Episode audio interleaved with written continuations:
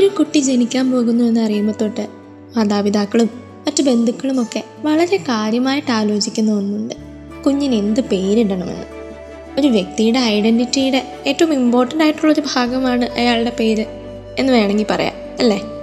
യേശുവിന്റെ മാതാപിതാക്കളായ മാതാവും യോസപിതാവും വൈകുന്നേരങ്ങളിൽ അടുക്കള മേശയിലിരുന്ന് അവരുടെ കുട്ടിക്ക് വേണ്ടി ഒരു പേര് ചർച്ച ചെയ്തിട്ടുള്ളതായിട്ട് നമ്മൾ എവിടെയും കേട്ടിട്ടുണ്ടാവില്ല.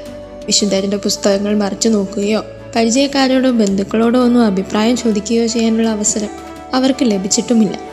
യേശു എന്ന നാമം കുഞ്ഞിന്റെ പേര് ദൈവം തന്നെ അവർക്കായി തിരഞ്ഞെടുത്തു കൊടുക്കുമായിരുന്നു.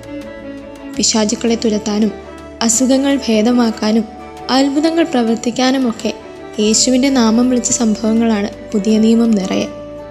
ഏത് പ്രതിസന്ധി ഘട്ടത്തിലും ദൈവത്തിന് വഴങ്ങാനുള്ള ധൈര്യം ദൈവഹിതത്തിന് സ്വയം സമർപ്പിക്കാനുള്ള മനക്കരുത്ത് യേശുനാമത്തിലൂടെ ലഭിക്കുമെന്നതിന് ഉത്തമ ഉദാഹരണമാണ് വിശുദ്ധ പൗലോസ്. അപ്പസ്തോല പ്രവർത്തനങ്ങൾ ഇരുപത്തൊന്നാം അധ്യായം പതിമൂന്നാം വാക്യത്തിൽ അദ്ദേഹം പറയുന്നുണ്ട്. യേശുവിന്റെ നാമത്തെ പ്രതി ബന്ധനം മാത്രമല്ല മരണം പോലും സ്വീകരിക്കാൻ ഞാൻ തയ്യാറാണ് എന്ന്.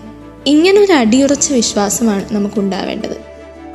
വാട്ട് ഈസ് ലവ് എന്ന് ചോദിച്ചപ്പോൾ ഒരിക്കലും ഒരു കുട്ടി പറഞ്ഞതിങ്ങനെയാണ് ആരെങ്കിലും നിങ്ങളെ സ്നേഹിക്കുമ്പോൾ അവർ നിങ്ങളുടെ പേര് പറയുന്ന രീതി കുറച്ച് ഡിഫറെന്റ് ആയിരിക്കും. നിങ്ങളുടെ പേര് അവരുടെ നാവിൽ സേഫ് ആയിരിക്കുമെന്ന്. അതേപോലെ യേശുവിന്റെ പരിശുദ്ധമായ നാമം നമ്മുടെ നാവിൽ സുരക്ഷിതമായിരിക്കണം. നാം കണ്ടുമുട്ടുന്ന എല്ലാവരുമായുള്ള ദൈനംദിന സംഭാഷണങ്ങൾ അതേ വിശുദ്ധനാമം പ്രയോഗിക്കാൻ നമുക്ക് മറക്കാതിരിക്കാൻ ദൈവം നമ്മെ സമൃദ്ധമായി അനുഗ്രഹിക്കട്ടെ.